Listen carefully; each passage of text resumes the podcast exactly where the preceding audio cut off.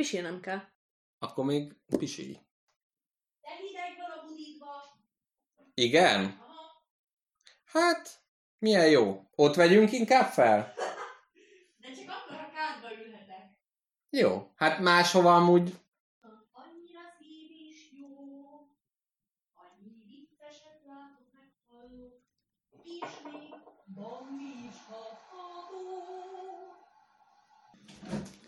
Éhes vagyok.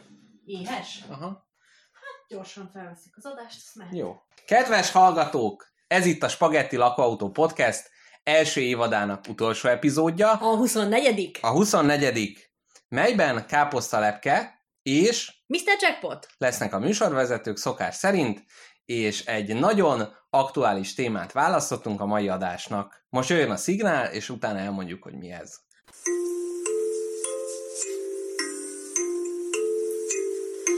Spaghetti lakóautó, a senkinek se való sajtó, a valóságra pici ajtó, hát gyertek be. Milyen vicces ez az adás, amit te nyitottál meg. A legelső adásnyitásokat hallhattuk. Tényleg? Igen. Na jó, ezt majd visszakeresem. És csak egy évet kellett várni rá. Na, tessék. Ebben az adás mind a ketten nyitottunk adást, tehát így? Így van. Fele-fele. Mit szólsz, milyen érzéseid vannak azzal kapcsolatban, hogy ez az évadzáró epizódunk? Durva. Igen, ezt jól összefoglaltad. Durva cucc. Lezártuk azt, hogy mi az érzésem az évadzárás kapcsán? Hát, ha csak ennyi, akkor vesem magadra. Neked vannak érzéseid? Igen, nagyon sok, de most nem akarok róluk beszélni, úgyhogy kezdjük el a Spaghetti Lakóautó 24. adását. Nem érzelegni vagyunk itt, hanem oktatni és szórakoztatni. És az első szegmensben a dinoszauruszokkal fogunk foglalkozni. Milyen hangot ad ki a dinoszaurusz? Itt most Jackpot valami felettébb illetlen hangot hallatott. Nem kapsz bevágást. Nem, jó. Jó. Szóval, igen. Mit szólnál, hogyha ezt az epizódot én kezdeném meg egy bődületes információ folyammal a számtól a füledig? Jó, a tartalmi jegyzéket nem fejezzük be? Hogy mi lesz a második szegmens? Mindegy, majd odaérnek. Jó, kezd meg! Dehogy is, hát mondjuk el nekik. Jó, mondjuk el, a második szegmensben az alkoholhoz fogunk egy gyakorlati útmutatót nyújtani, elsősorban azokra gondolva, ugyanis nyitunk a fiatalabb hallgatók felé, akik most ismerkednek meg ezzel a szörnyű és csodálatos világgal, hogy hogyan igazodjanak el. Foglalkozunk a felvezető partival, az after partival, foglalkozunk az aznapossággal, a másnapossággal, a harmadnapossággal, foglalkozunk a... mindenféle testi-lelki implikációival a dolognak. Így van, sörre bor, borra sör, keverd, ne keverd, kevert. Abban a kis fél órába becsomagolunk mindent, amit az alkoholról érdemes tudni. Igen, és azzal a célzattal, hogy ugye, amikor az ember tinédzser lesz, vagy bármelyik életszakaszában is issza meg az első sörét, akkor igencsak hiány van a tudásnak, mert a szülők nem szeretnek egy ilyen átfogó csomagot átadni a gyereknek, mert igen, attól félnek, hogy ez csak bátorítaná. Igen. Mi, mint a Spaghetti Lakóautó sofőrjei, a kezdő alkoholfogyasztó kis spagettiknek egy ilyen kis átfogó tudáscsomagot adunk át az alkoholfogyasztásról, mintha mi lennénk a szüleik. Kezdjünk neki!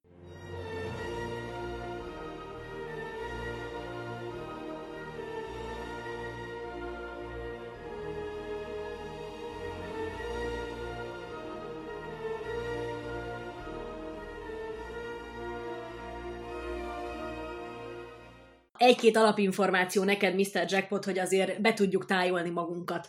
Szóval földtörténetileg, ne aggódj, ez csak egy perc lesz. Jó. Ez abszolút fontosnak tartom én is. A dinók 225 millió évvel ezelőtt jelentek meg, 160 millió évig uralkodtak.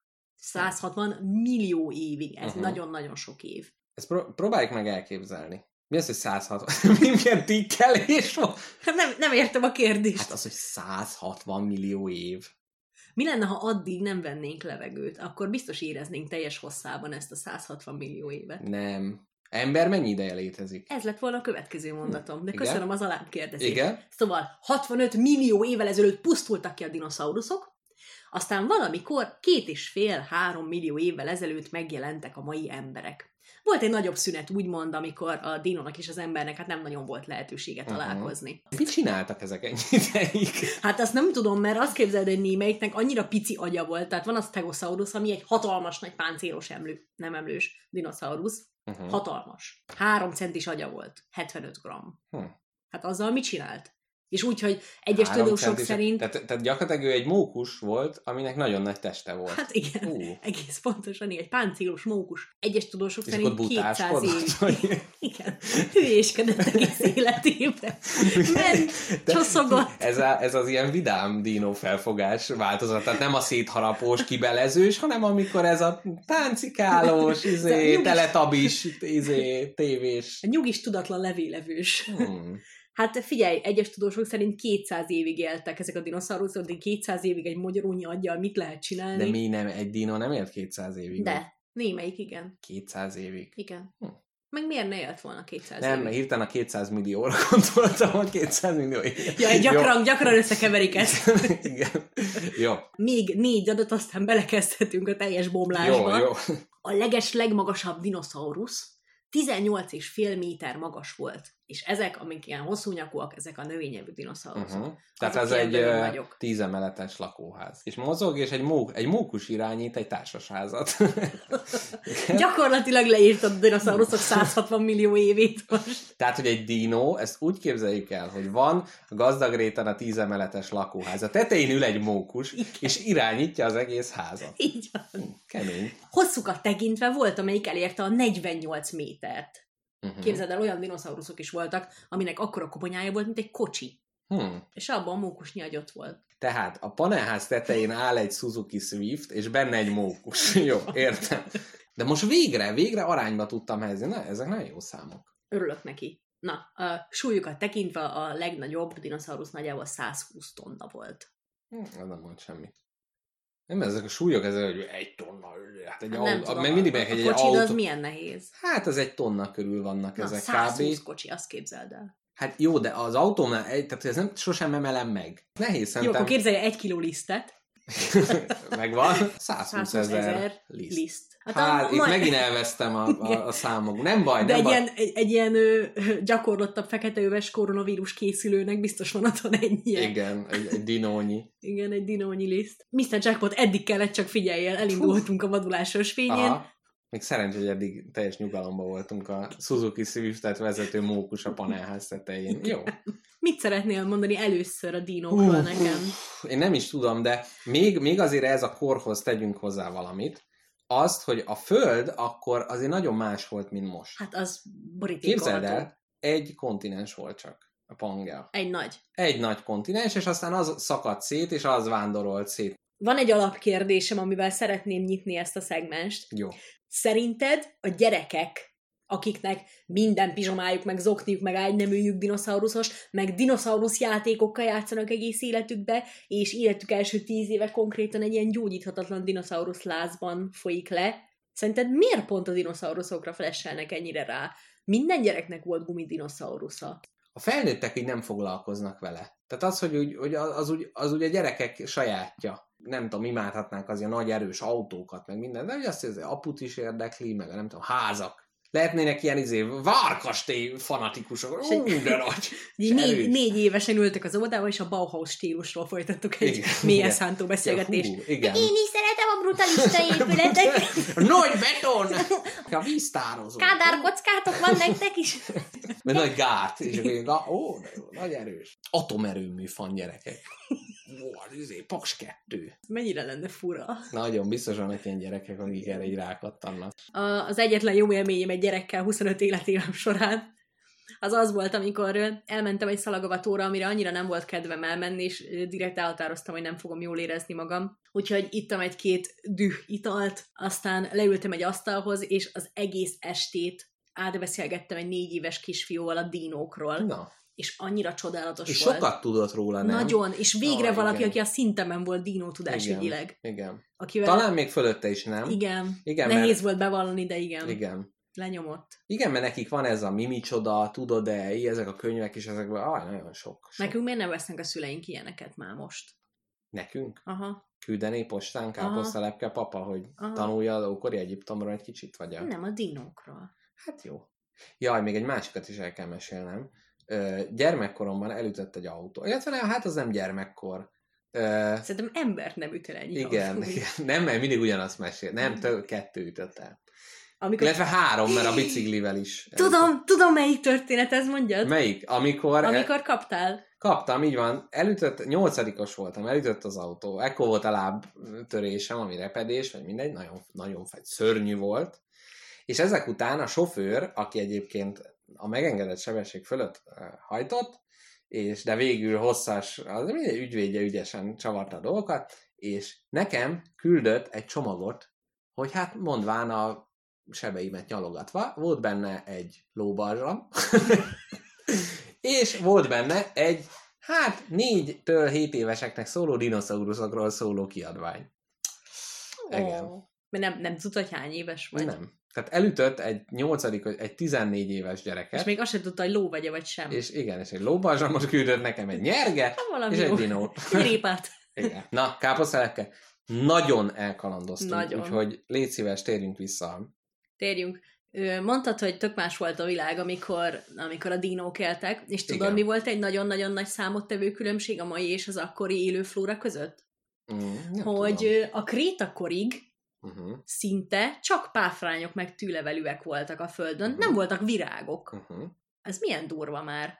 Igen. És akkor itt ugye adja magát a kérdés, hát hogy akkor, ha te egy romantikus lelkületű dínó vagy, és el akarsz menni egy randira egy szép velociraptor lánnyal, hát miből viszel neki csokrot? Hát hogy fogod lenni? De nem, az meg mindenhol ott meg megenni. Tehát ez olyan, mintha elvinnéd a csajt McDonald'sba, de vinnétek 1-2 burgert.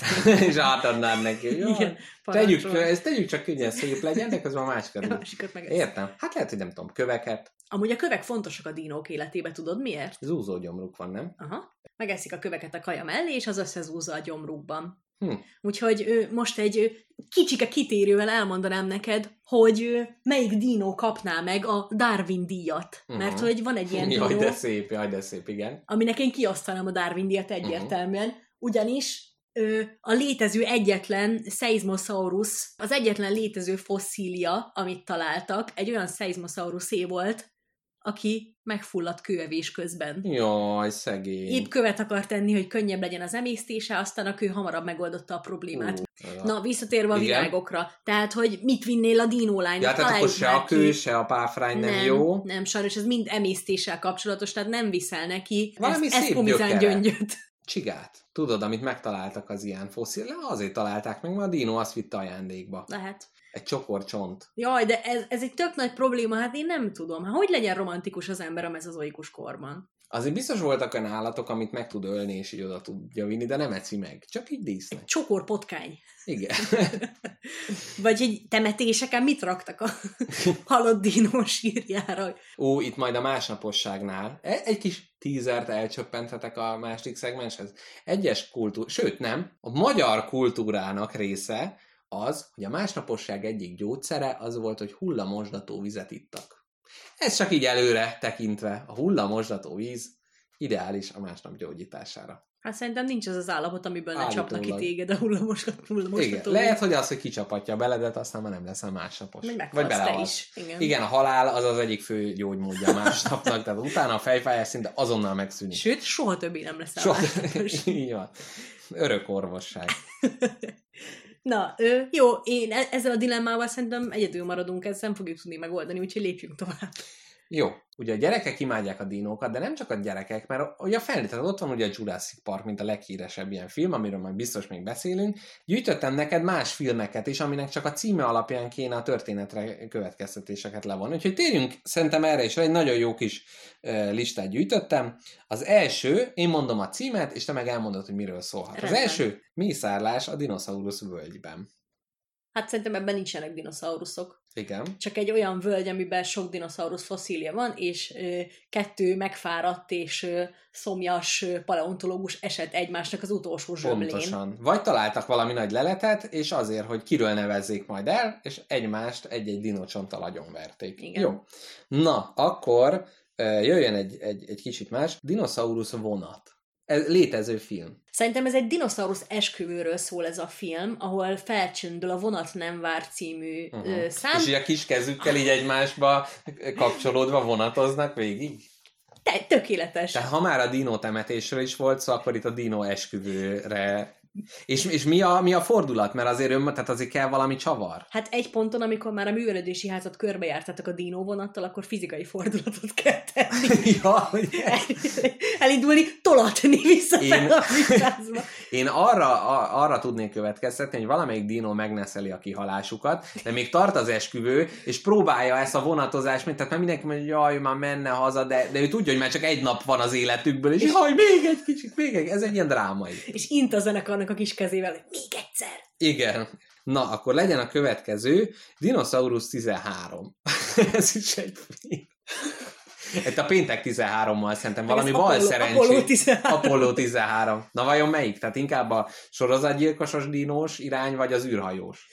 Én az űrhajós dinó irányt preferálom, és szerintem a dinoszauruszok kihalását is megmagyarázza a dinoszaurusz 13, ugyanis én úgy gondolom, hogy mikor becsapódott az aszteroida, a dinoszauruszok nem várták csöndben a halált, hanem elkezdtek kísérleteket folytatni, hogy hogy lehetne átmenni egy másik bolygóra. És a Hold sötét oldalán már ők ott tanyáznak még. Hát ez vitatott. Vitatott akár.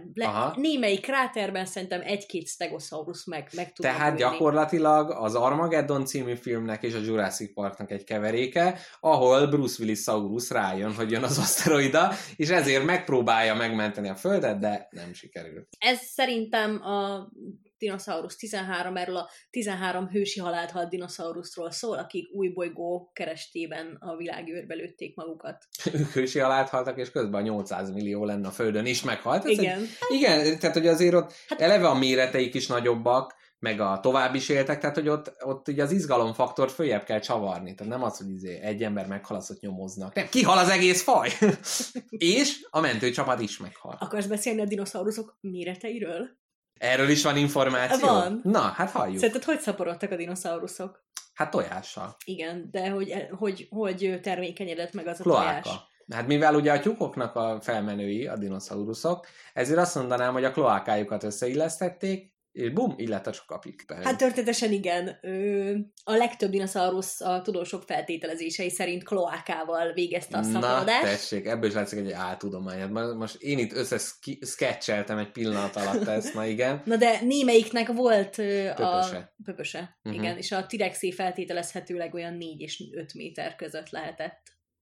T-rex... Az a zsarnokgyík, igen, az a... Ami a Jurassic Parkban mindig azt csinálja, hogy mindig előbb benéz, és 5 percig meretten nézi benne a kocsiba az embereket, és csak utána kezd borogatni. Tehát én azt vettem észre, hogy neki ilyen vizuális fixációja van, tehát előtte szereti megnézni, hogy mi van. Az a durva, hogy a T-rex igazából tök nagy balfék volt, képzeld el, mert hogy valószínűsíthető, hogy igazából dögevő volt. Uh-huh. Meg nem tudott gyorsan futni, mert hatalmas volt, és ami még a saját testméreteihez is indokolatlanul hatalmas volt, az a feje. Azt hiszem, hogy megint a pöpöséről van szó, és húzta maga után. Nem, tehát hogy annyira nagy volt a feje, hogy nagyon könnyen előre bukott. Hát igen, azzal a kis kezével nem tudott megtámaszkodni. Nem, azzal nem. Az a kis kéz még máig vitatott, hogy mire szolgál, de hogy nagyon sokszor azt mondják, hogy vagy a párzásnál azzal ragadta meg a... Képzeld el, akkora keze volt a dinoszaurusznak, mint amekkora nekünk van. Úristen. Aha. De mi van, hogyha a dinoszauruszoknak voltak fülei, csak ugye azt nem tudjuk, mert a porcokat... Mint a madaraknak a fejükön belül volt. De nem, de hogy érted... Ja, hogy kívül ilyen hatalmas füleik ilyen voltak. Antal Imrés, ilyen nagy orrú, ilyen... Igen, mert a csontvázból rekonstruálni egy dinót nagyon nagy feladat, mert még a szakképzett paleontológusok is elbarmolgatták néha. Hogy ezért esett könnyen fejre. Mert hátulról megfújta a szél, a fülét, és lefejelte. Igen. Hát, hogyha ma megnéznél egy víziló csontvázat, azt épesző ember nem rekonstruálná olyanra, mint egy víziló. Igen. Indíthatok itt egy mellékvágányt? Hát csak mellékvágány, de a filmekre még vissza akarok térni, mert még nagyon jó filmek vannak. Ne haragudj, folytasd. Na, képzeld el, hogy a dinókutatásnál, mivel a dinológusok, igen, paleontológusok imádják elnevezni a dinókat, hogy ők találtak valami újat, ezért kicsit így, hát így félszemmel nézik, hogy hát figyelj, ez hasonlít a másikra, de hogy van egy bibircsója, akkor ez egy másik, és akkor elnevezi másnak. És volt most egy paleontológus, aki tartott egy előadást, ami arról szól, hogy igazából a legtöbb dínó, amit begyűjtöttek, azok kifejlett, felnőtt dínók voltak, azért, mert azok voltak nagyok, és a múzeumok azokat szeretik mutogatni, hogy ó, ilyen nagy dínójuk van. És hogy közben meg az van, hogy sok dínófaj, amit különbözőnek tekintenek, az ugyanaz a dínófajnak a fiatalabb változata. Aha. És hogy a madaraknál is, például, hogy nőnek, így megváltozik a csontozatuk. Tehát például van egy ilyen, nem jut eszembe milyen neve van, de ilyen kis csont van a fején a madárnak. Kazuár. Kazuár, így van, és a kis bébi kazuárnak nincs a fején ilyen cuccos, és akkor utána nő ki, hogy azzal tudjon verekedni, meg mit tudom én. És hogy a dínóknál is ugyanez van, hogy például az egyiknél, amikor kis fiatalakok kis tüskéi van, és ahogy nő, ugye egy ilyen nagy bumszli nő ide a fejére. És hogyha ezeket így sorba rakjuk, és megnézzük, hogy az egyik az mindig fiatal csont, mert hogyha ketté fűrészeljük, akkor látszik, hogy az fiatal állat, vagy idős állat, hogy mennyire kiszivacsos, ebből látszik, hogy igazából a 3-4 féle dino az igazából egyféle. Uh-huh. És mi lenne akkor, hogyha te, mint egy tudós, erre az információra ráállva azt az elméletet kéne meghonosítanod, hogy igazából minden dino egy volt. Kérlek, ezt akadémiai székfoglalódon add elő. Hú, tudom is. Uh-huh. A lehető legtudományosabb magyarázat, amit erre fel tudok hozni, az az, hogy a dinoszaurusz a Föld történetében a legesleggyorsabban változó faj volt, azért, mert az időjárás, az éghajlat nem 1000 évenként, meg millió évenként változott, hanem percről percre. Egyik pillanatban jégkorszak, másik pillanatban globális felmelegedés, egyik pillanatban víz önti el a világot, és ezért a dínóknak percről percre kellett változniuk. Ugye, mint a kaméleon tudja a színét változtatni, uh-huh. a dínók tudják a csontjaikat változtatni, hogy minden egyes éghajlathoz megfelelő legyen. Ezt meg is magyarázt. Ezt túl könnyen megoldottuk. Igen, ezt nagyon könnyen. Szerintem túl okosak vagyunk erre már megint. Na, és kicsit olyan volt, mint az ilyen Play-Doh gyúrma, hogy nyújtott a nyakát. Igen, így tudom elképzelni. Az fontosnak tartom megjegyezni, hogy a dinoszaurusz megnevezés módszertanilag trükkösebb, mint gondolnánk. Uh-huh. Ugyanis nem minden óriás gyíkot, ami akkoriban élt, hívunk dinoszaurusznak. Uh-huh. Eleve a dinoszaurusz azt jelenti, hogy rettenetes gyík. Így van. Igen. Képzeld el, amúgy emlősök, amik ilyen gyíkokból fejlődtek ki, a dinoszauruszok előtt voltak már. És amúgy ezt is valószínűsítik, hogy a kipusztulásuknak egyik oka lett, hogy elszaborodtak ezek a kis őspotkányok, és megették a tojásokat. És az aszteroida őket nem ölte meg?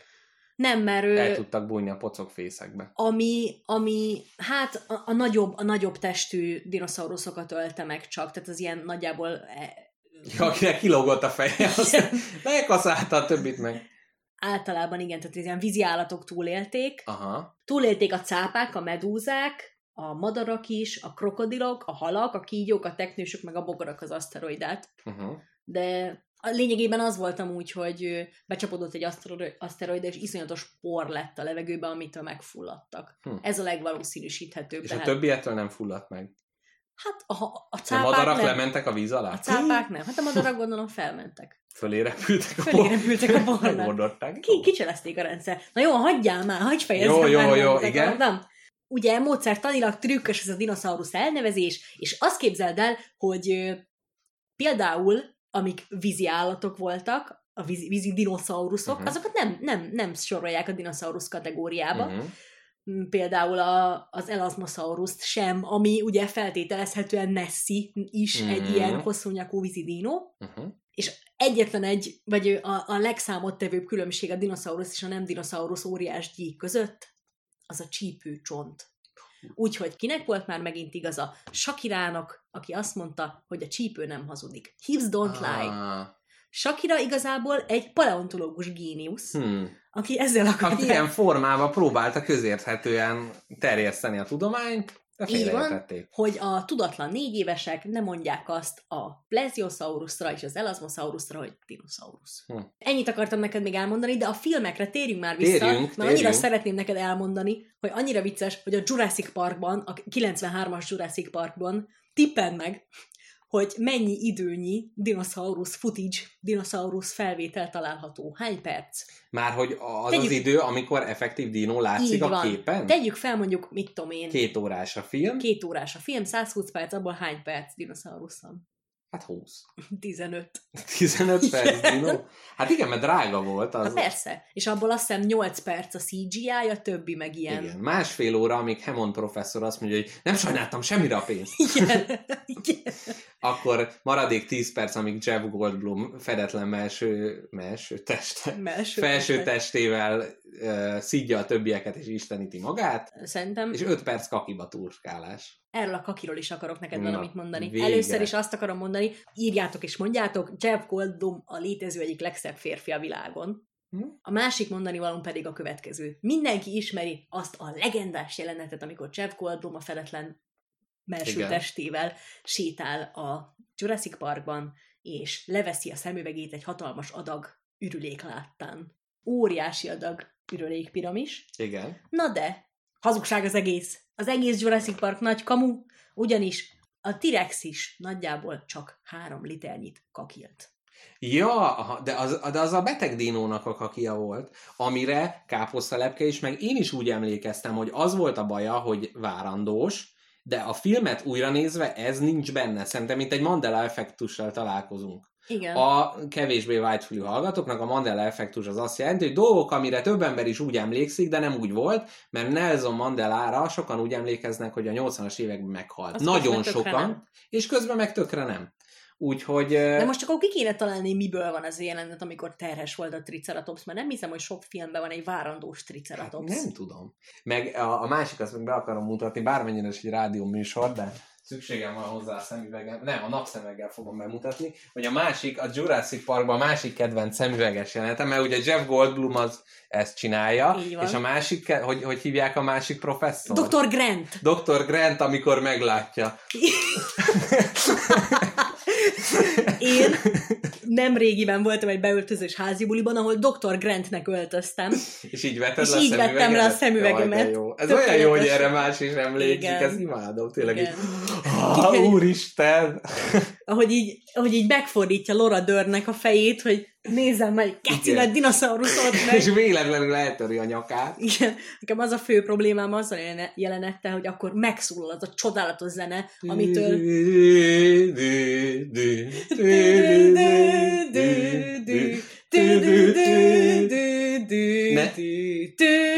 Igen. Itt van ez a csodálatos zene, ami millióknak állítja fel a szőrt a hátán. Is, igen. Is, igen. És nekem ezt valami szar internetes videó elrontotta, mert van egy olyan, hogy egy faszi ennek a dallamára énekli a következő számot. Holy fuck, oh shit, it's a dinosaur, Jesus Christ, what the fuck? Igen, és most már ez jut eszedbe azóta. Igen, egy lejtős rézsűvel hadd kössem össze, ugye, az, hogy a dinókból lettek a madarak. És ugye, hogy kiderült, hogy a Velociraptor is tollas volt. Ugye fú, meg még mennyi. Meg mennyi minden, és hogy mi van akkor, hogyha erről is azt gondoljuk, hogy a Velociraptor ott ilyen bőrös és közben meg tollas volt, hogy mi van akkor, hogyha 100 évvel ezelőttig minden, ami létezett, az igazából tollas volt, csak hogy a Velociraptort is tévesen képzeltük el, tehát például Árpád jön be, és akkor nagy toll, és innen van a mondás, hogy nem tollas a hátam. Mert hogy, már tovább evolválódtam. Így van, tehát hogy én már nem vagyok... Mr. Jackpot. Igen. Ah, te olyan okos. Én annyira újra képzelném így a történelmünket, meg mindent, ilyen tollakkal. Tehát az, hogy... csodaszarvas, így bereppen a Kárpát-medencébe. Igen, turul, hát ugye ez ugye tollas, de hogy akár később is, hogy nem tudom, Kossuth és Széchenyi egy ilyen tyúkol, ilyen dühötten kapirgálnak. Amúgy szőrös dinók is voltak, képzeld el. De várjál, a filmekben, ott mindegyik ilyen bőrös, nem? Ilyen igen, amúgy kritizálták ezért a Jurassic Parkot, hogy ugye tudott, hogy tök sok dinoszaurusz volt tollas. Hát lehet, ezt nehéz volt animálni.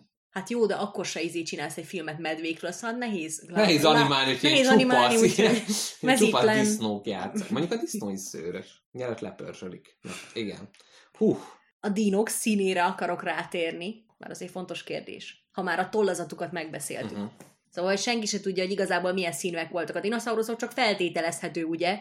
Hát igen, hogy rejtő színük volt. De én nem értem, hogy te ott vagy 120 tonnás Brachiosaurus, vagy Brontosaurus, vagy mit tudom én milyen szaurusz, hát te hogy... Ha hogy akarsz elrejtőzni? Hiába vagy, kamuflás színű, 120 tonna vagy. Sok kérdést teszel föl, ez a baj. De ez a podcast lényeg, azt tudod? Jó, igen. A dinoszauruszok színe nem tudható. Uh-huh. Nekem az a kérdésem, hogy ugye onnan tudhatjuk, hogy a dinoszaurusz, tehát laikus fejjel is onnan tudhatjuk, hogy a dinoszauruszok egyenesági leszármazottjai a madarak.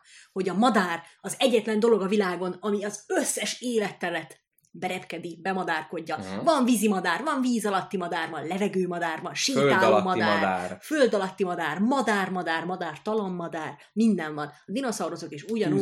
Tűzmadár, jégmadár, tűzvarázsló, minden van. Gépmadár, bizony, madártej, tejmadár. Most csak erre tudok gondolni, hogy még milyen madár van. Igen, én is. Igen? Jó madár, palimadár. Ó, igen. Az összes élettérben ott voltak a dinoszauruszok is. És akkor biztosan volt hegyi dínó is, havidínó. Uh-huh. Ja, havidínó. Ja, hogy akkor fehér. Volt ilyen hegy kamuflázsos dínó, ilyen biztos, szikla. Kellett legyen? Hát, hogyha sokáig ott élt azon a területen, és volt pár millió éve, hogy kialakuljon a szín, szerintem biztos, hogy volt csak... De volt akkor hó? Persze, jégkorszak is volt. De ott nem voltak dinók. Tehát nem ilyen dzsungelpára volt az egész világ, csak azért, mert ezeket látjuk a filmekben. Hanem? Volt ilyen szavannás. A tudáskatedrális kicsit obladozik most. Nem tudom, szerintem volt. De igazából ez tök mindegy. Teljesen. Szóval térjünk vissza arra, amit mondani akartam. Azt tudtad, hogy a Stegosaurus el tudott pirulni? Nem tudtam. Igen, mert kicsit olyan volt, mint a kaméleon. Káposzta lepke, akkor térjünk vissza a filmekre. Térjünk most már, mert nagy kitérőt tettünk. A Dinosaur Office című film, vagyis a Dinoszaurusz iroda. Miről szólhat? Én el tudom képzelni, hogy ilyen ezt az irodát... Azért hozták létre a dinoszauruszok, mert becsapódott a meteor, és hirtelen egy hatalmas krízissel kellett szembeállni. É, tehát ez egy temetkezési iroda igazából. Tessék, meg is mondtad, a temetéseket és az elhalálozásokat ott regisztrálták. Na, akkor jöjjön egy másik. Cadillacs and Dinosaurs. Cadillacek és dinoszauruszok című. Hát ez egy ilyen, Cadillac Drive spin-off, ahol Vahorn András, Fási Ádám, igen, ugyanaz, Fábri Sándor és egy Triceratops mennek Amerikában. Ez a visszajövőbének egy változata, ahol a Fábri Sándor és Vahorn András visszamennek az időbe, és igen, keresztül utaznak a Jurakoron. Van egy vallomásom neked a dinoszauruszokról. No, igen. Az van ugye, hogy a krokodilok, azok éltek ám együtt a dinoszauruszokkal, sőt, volt egy óriás krokodil, amit tényleg megszólalásig hasonlított a mai krokodilakra, azzal az icipici különbséggel 8-szor akkora volt. Nekem nagyon sok ideig az volt a dinoszauruszokról az elképzelésem, hogy ugye... mivel még nem láttam én se soha, ezért valahogy az agyam próbálta megfogni a dinoszauruszoknak a témáját, ezért fogta a krokodilt, amit ismer, amit már látott, és megpróbálta olyan méretűre és alakúra nyújtani, mint egy húsevő, növényevő dinoszaurusz. Tehát konkrétan az agyam minden dinoszauruszt egy nagy krokodilból akart lemintázni. Igen. Én ettől nagyon félek. A krokodiltól? Nem, az óriás gyíkoktól. Nem tudom, valahogy a hidegvérű állatoknál, hogy ott, tehát a krokodilnak a szemébe belenézel, ott nincs kecmec. Az nem tudod meggyőzni. Szerintem egy medvét meg tudsz győzni, vagy úgy csinálsz, hogy valami jó nagy esélye meg... De, hogy nem tudom, mire alapozod ezt a véleményedet. De, mert hogy az... Hány medvét győztél meg eddig, a nem megevésedről? Egyet se, de nem tudom, tehát hogy abba azért mégiscsak valahogy közemek az, hogy oroszlán, meg ezek. Tehát, meg lehet győzni az oroszlán. Egy lépéssel közelebb van hozzánk, mert emlős, meg minden, tehát hogy nem tudom, végtag... De ezért... közel érzed magad egy oroszlánhoz? Nem. Nem, de tehát, hogy azon is látszik, hogy ő nem szarozik, de a krokodilnál ott kétség nincs. Érted? Mr. Jackpot paleontológus szakember, az oroszlán nem szarozik. A krokodilak nem szaroznak. A krokodil, meg ezek a dolgok, itt tehát meg mit tudom, egy cápa. Az is ugyanaz. Az se szarozik. Jó van. Tényleg nem értem, amit mondasz. Az, hogy van az ember, és van mondjuk legyen a medve, és van a krokodil.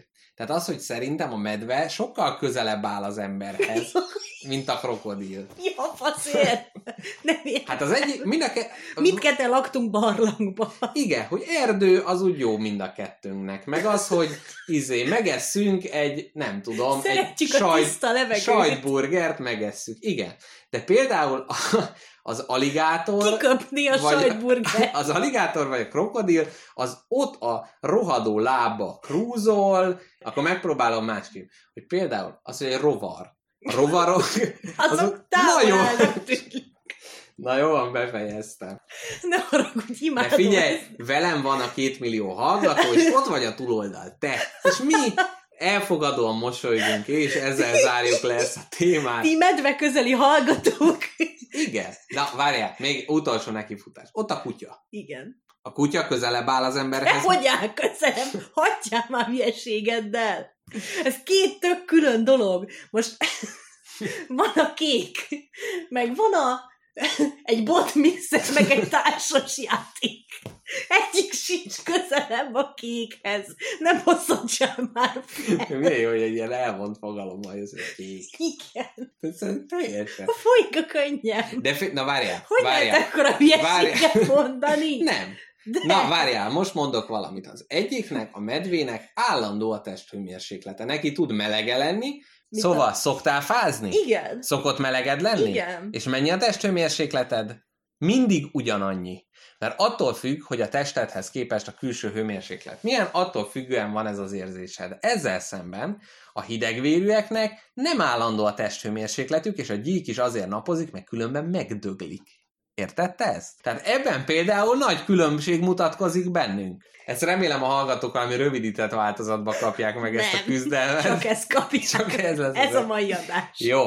Akkor egyet értünk abban, hogy nem értünk egyet. Igen. Szerintem a medve közelebb áll az emberhez, mint a krokodil. Szerintem hülyeséget beszélsz. Mondjad, bocsánat. Nagyon sokáig az emberek, amikor találtak ilyen dinó maradványokat, hát ugye, hogy nagyon sokáig ezeket a dolgokat próbálták így a Bibliával összeegyeztetni. Nagyon érdekes párhuzamra tapintottál rá, ugyanis szerettem volna neked beszélni a mostanság abszolút kedvenc összeesküvés elméletemről, a Dino Tagadók klubjáról. Hát figyelj, ez egészen lájtos egyébként a laposföldesekhez képest. Hú, te csak azt hiszed. Na, halljuk. Egyre több ember mondja azt, hogy dinoszauruszok egyáltalában nem is léteztek soha. Benne van a Bibliában a dino? Nincsen. Nincs. Nem volt, Isten nem teremtett semmikor soha. Ők azt mondják... mondjuk a kenguru sincs benne a Bibliában, gondolom. Biztos benne van. De mi csak a fősorolják, ott Noé bárkájánál van egy 80 oldal, amíg izé a láttad, bodobácsot a meg mindent fősorol? Igen. Bodobács meg minden alfaj. Fülbemászó. Fülbemászó. 100 lábú, 101 lábú, 102 lábú. Nagyon sokan azt mondják, ezek között a teremtés elmélet hívő emberek között, hogy a világ legnagyobb léptékű átverése a dinoszaurusz, és csak azért hozták ezt létre az evolúció pártiak, hogy aláássák az ő teremtés elméletüket. Azzal, hogy fogták, és a földbe világszerte hatalmas csontokat plántáltak, amiket ők készítettek. Létrejött a keresztények a dinoszauruszok ellen. Ez a mozgalom. Papok vs. dinók filmnek is lehetne egy. És ezt akartam mondani, hogy mennyire vicces lenne elképzelni egy ilyen fizikai csatát a keresztes lovagok és a dinoszauruszok között. De jó lenne. Kiderült, hogy ez vicc. Ellenben a dinó tagadók táborát, ez nem érdekelte, még jobban megerősödtek ettől. Hát persze. Tudod, mi volt a legviccesebb pontja ennek a mozgalomnak? A Jurassic World film megjelenése. Amikor is a PETA, ugye, az állatvédő szervezet, kirakott egy olyan tweetet a Twitterére, amin látszott egy vágókép a Jurassic Worldből, ahogy a hatalmas Mosasaurus kiúrik, azt megeszi a cápát a vízből. Jó látványos volt. A felirat az volt, na ugye, hogy nem kellenek igazi állatok ahhoz, hogy jó filmet készítsünk. Dino tagadó barátaimmel lefordították, hogy azt mondja a PETA, hogy nem igaziak a dinoszauruszok, nekünk van igazunk. Csak ezt akartam mondani neked, hogy nekem most ez a kedvenc összeesküvés elméletem, hogy a dinók nem léteznek. Az igaz, hogy az olaj, vagy mi benzinolaj, amit használunk ma, hogy az a dinókból van. Mert hogy ez így mindig, tudod, van ez, hogy jaj, a dinó izé meghalt, akkor beolajosodott, akkor mi most abból kiszedjük a olajat, abból csináljuk a műanyagot, és a műanyag dinó akkor az igazi dinóból van. Kőolaj, azt hiszem. Na, ez nem jutott eszembe. De igen, az dinó? Két nehéz szó. Hát igen, elvileg igen. Milyen jó lenne, hogyha ma így valahogy a dinók egy kis csoportja felbukkanna, mondjuk akik elmentek a Dinoszaurusz 13 űrhajóval, visszatérnek, és azt mondják, hogy jó, már pedig ők követelik vissza, és így az összes olajkutat, meg a benzinkutakat átvennék a dinók. Az és őseik vérét. Igen, igen, és mint ahogy az indián kaszinó, itt lenne a Dinoszaurusz benzinkút, és akkor tőlük lehetne venni. Nekem erről az jutott eszembe, hogy szerinted, hogyha ma megjelennének a dinoszauruszok, hogy alahonnan előbújna egy csomó dinoszaurusz, és meglátnák, hogy hány gyerek van értük oda, meg hány felnőtt van értük oda, meg hány figurát gyártanak, konkrétan minden boltban van. Rockstar. Hallod? Lennének. Szerintem, ez most ezt kiverem mondani, szerintem a dinók népszerűbbek, mint Jézus. Hogyha megjelennek a dinoszauruszok, és látnák, hogy mennyi izé van róluk, játék van róluk, meg ruhadarab, meg minden. Szerintem ők azt hinnék, hogy ők a mi isteneink. Hát ennyire meg vagyunk velük lőve. Az biztos. A dino az valahogy átível ezeken a trendeken. Igen, az kortalan. Igen. Te nem ismersz más dinoszaurusz, csak a velociraptort? Nem, a Tyrannoszaurus rexet is szoktam. De nem vannak azért Brontosaurus, meg ilyenek, de nem sose tudom, hogy most melyik, meg hogy van. Hát ez mondjuk beletapintottál most ezzel ugyanúgy, vagy mint a tudósok, mert a Brontosaurus az épp olyan, aminek nagyon vitatott a létezése, ugyanis... Brachiosaurus. Elbarmolta az egyik paleontológus, és egy apatosaurusnak a testére rakott egy másik szaurusnak a fejét. Amatőr, Istenem! És azt ismerték sokáig brontosaurusként, szóval azt hiszem az apatoszaurus az, amit brontosaurusnak hívunk. Mi laikusok. Na de, még egy kérdés, Mr. Jackpot, hát ne hagyj itt engem. Ugye a paleontológus is ember, ő is tévedhet, sőt, téved is. Szeretnék neked mesélni egy Bone Wars nevű eseményről, a csontháborúkról, ami 2 paleontológus között történt, akik egymással rivalizáltak, egykorban éltek, egymás kortársai voltak, a nevüket elfelejtettem, és azon vitatkoztak egész életükben, hogy ki gyűjtött több fosszíliát. Megdöbbentő 30 évig tartott ez a rivalizálás a 2 paleontológus között, aztán a végén az nyert, akinek több pénze volt lényegében, mert... De még kihirdettél, angol királynő megmondta, hogy én is a nyertem, Sir John Mix. Nem, hanem több fosszíliát talált bizonyíthatóan. Na, te meg én! Az álmok szigetén, az őslények szigetén. Te meg én 2 paleontológus vagyunk, Mr. Jackpot, és belecsúszunk véletlen egy ilyen csontháborúba egymás közt. De vártam már. 30 évig rivalizálunk egymással, hogy ki gyűjt több és egzotikusabb csontokat. És neked most az a feladatod, hogy te kifogytál a csontgyűjtögetésből, meg már a kedved is elment, de azért győzni szeretnél. Én a nagymamákat keresném föl, akik úgy szopogatják le a csontról minden egyes dolgot, plusz utána az udvaron meghempergetem a földbe, és már is végtelen számú. Hát ugye csirke, ugye hát azért a dinónak a... És egy taxidermistával összedolgozva vadabbnál vadabb dinócsontvázakat készítenétek. Ez lett volna a kérdésem, hogy próbálnám lenyomni engem ebben a csontháborúban. Én azt mondom, figyelj, megfogjuk a világ összes csontvázát, megfogjuk... Összekeverjük. Megrázzuk. És kész van, nagyon sok érdekes állat. Beállítod őket egy sorba, mindegyiknek leveszed a koponyáját, és egyen arrébb rakod. A szomszéd állatra. Kész. Végtelen dinoszaurusz. Ennyi. Igen. Vagy nem tudom, még ilyen végtagcsere, igen, persze. És akkor szárnya van, abszolút. De mondjuk a farok, tehát olyan dinó, aminek nincs farka, olyan nincs. Olyan nincsen, mert azzal egyensúlyozott futás közben. Igen. Amúgy meglepően lassúak voltak a dinoszauruszok. A leggyorsabb az 60 km/h futott, tehát konkrétan a gepárd gyorsabb nála. Nem volt olyan dinó, aminél gyorsabb volt a gepárd. Hát lehet, hogy akkor nagyobb volt a gravitáció még. Hát nem tudom. Vagy a dinók voltak 120 tonnások, az is lehet. Akkor ez is felvet egy-két problémát, a porcos részek, amik elhalnak. Tehát ha látsz egy csontvázat, azon nincsenek porcos részek. Minden dinónak kibaszott ormánya volt. Könnyen. És nagy füle. Igen. Nem tudjuk, hogy néztek ki, engem ez zavar. De miért zavar? Én most eljutottam egy nyugvópontra a dinókkal kapcsolatba. Igen, voltak, szarul találjuk, tehát hogy ne. De szerintem az összes eddigi témán közül ez, aminek a világra igazából a legkevesebb hatása van. Esküszöm, a tejnek, a szörnyeknek, a szerelmes leveleknek mindnek nagyobb hatása van, mint a dinóknak. Azt mégse szerelmes levelekkel játszanak a gyerekek a szobájukban, hanem dinókkal. Igen. Játszanak azzal, amivel egyidősek. Ennyit üzennék a gyerekeknek. Jó, ismerem a mondást. Én nekem tudom. De várjál, mi van akkor, hogyha kiderül, hogy nem tudom, 3 óriási fülnőtt a fején, és ormány az oldalából 4. Hát akkor semmi, ez a tudás miatt. Aha, igen. Tehát, hogy ez a tudás Igen, igen, ez most olyan, mint hogyha valami főnyomozó lennék. Hát megölték. Hát idegenek, hogy ugye? Halott nem, de hát na. A főtámasztani nem fogja, hát menjünk tovább. Kiölte meg bárki. Menjünk. Gyilkosok voltak, lesznek. Ilyen vicces lenne, minden nyomozó így zárná le, hogy ami történt, megtörtént, visszatartásra. Ez a... Nem úrba tessék nézni a jövőbe. Igen. Csak akarni kell. Igen. De sír, hogy elmúlt, örülj, hogy megtörtént. Káposzta lepke. Na. Szerintem zárjuk be az éjszakai múzeum ajtaját. Zárjuk. Dinókat csukjuk vissza. Mondhatok még valamit? Igen. Annyira szeretem a vízi dinoszauruszokat, de rettegek tőlük. Nagyon ijesztőek. Kurva nagyok. Hosszúak. És alulról megszopkodják a lábujjadat? Aha.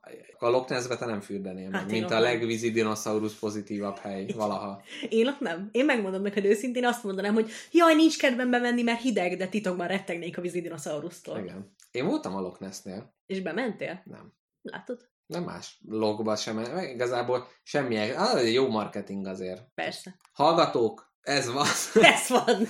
Na, zárd már le, majd mondjál már valami végszót, hát most én indítottam már. Most. Nem. De, te mondjál nyugodtan. Jó. Valami dinoszauruszos dolgot. Na, mondjál. A bakonyi dinoszauruszról nem beszéltünk. Magyarországon a Bakonyban van egy dinoszaurusz lelőhely, és a Magyar Dinoszaurusz Társaság, akit innen is üdvözlünk, ennyit akartam csak mondani. És Magyarországot ugye víz fette. Hagyjál már hülyeségeit, de a Kárpát-medence erre utal? Persze, nagy izé, csobbanások, jacuzzi, minden. És azért haltak meg a dinók, mert a világ olyan volt, mint a Sims, és Isten kivette a létrát a medencéből. Így van. Igazából csak a dinók elfogyasztásáról akartam kicsit értekezni, hogy sokan erről gondolkodnak, hogy ha most visszamennénk a múltba, akkor a dinót meg lehetne enni. Hát még jó, nem? Persze. Tiszta izom.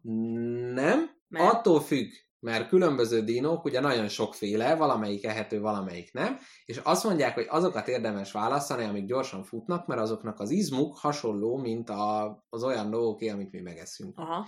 És hogy ott is a combot meg ilyet kéne megenni, és akkor evés után jöjjön az ivás, a második szegmensben az alkoholhoz fogunk gyakorlati útmutatót nyújtani a hallgatóknak, a kezdőknek és újrakezdőknek. Úgyhogy kis spagettik, mi leszünk a szüleitek, és megtudtok mindent, amit féltek megkérdezni.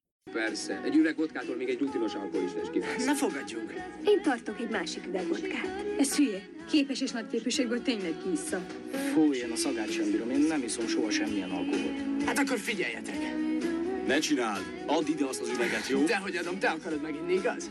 Vegyétek már el tőle. Na jó, hát aki hülye, az hülye. Ide figyelj, elhisszük, hogy bírod, de nem most bizonyítsd be, jó? Vegyük már el tőle. Én nem beregszem. Én ezt nem nézem. Hagyd már abba.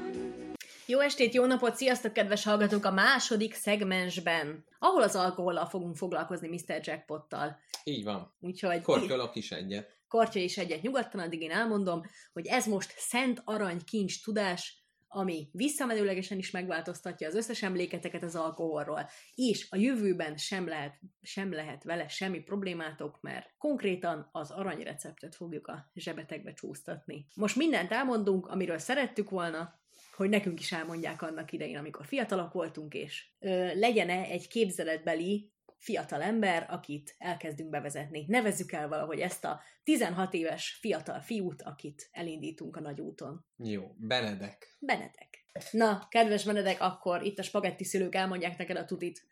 Képzeljük el azt a következőt. Behívjuk a konyhába, leültetjük szembe vele mi ketten. Így van. És elmondjuk neki, hogy előttünk nincs tabu, nagyon jól tudjuk, hogy idővel el fog kezdeni iszogatni, előbb egy sört, utána majd töményeket, aztán meg majd orbaszájba nyakló nélkül, úgyhogy előzzük meg a bajt. Káposztalepke, te emlékszel az első alkoholfogyasztásodra? Emlékszem, a névnapomon történt. Az első sikeres fellépésünk volt a sulis drámaszakkörrel, ahol én címszerepben tündököltem. A vágyvillamoson? A vágyvillamoson. Tényleg? Nem, de ja, hú, az itt. Persze, én voltam Marlon Brando.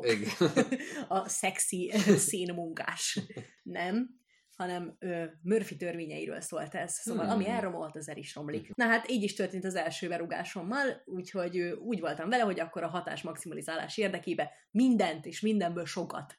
Úgyhogy kevertem, ugye, és beleestem én is a tini lányoknak abba a betegségébe, hogy bármit iszol, azt le kell önteni valami lónyállal, lehetőség szerint hell energiaitallal, vagy 2 literes kobra energiaitallal. A kobra, abszolút megvan. Tehát az első alkoholfogyasztásomat megsínlettem, utána a következő 50-et úgy szintén megsínlettem, ugyanis igyekeztem mindig elérni egy olyan szintet, amikor nagyon jó volt, aztán beleestem abba a hibába, hogy ha most nagyon jó, akkor az egyszerű részeg agyam levonta azt a konzekvenciát, hogy még több többtől folytatni jobb. Kell, így van. Így van. Addig kell csinálni, ameddig nagyon jó.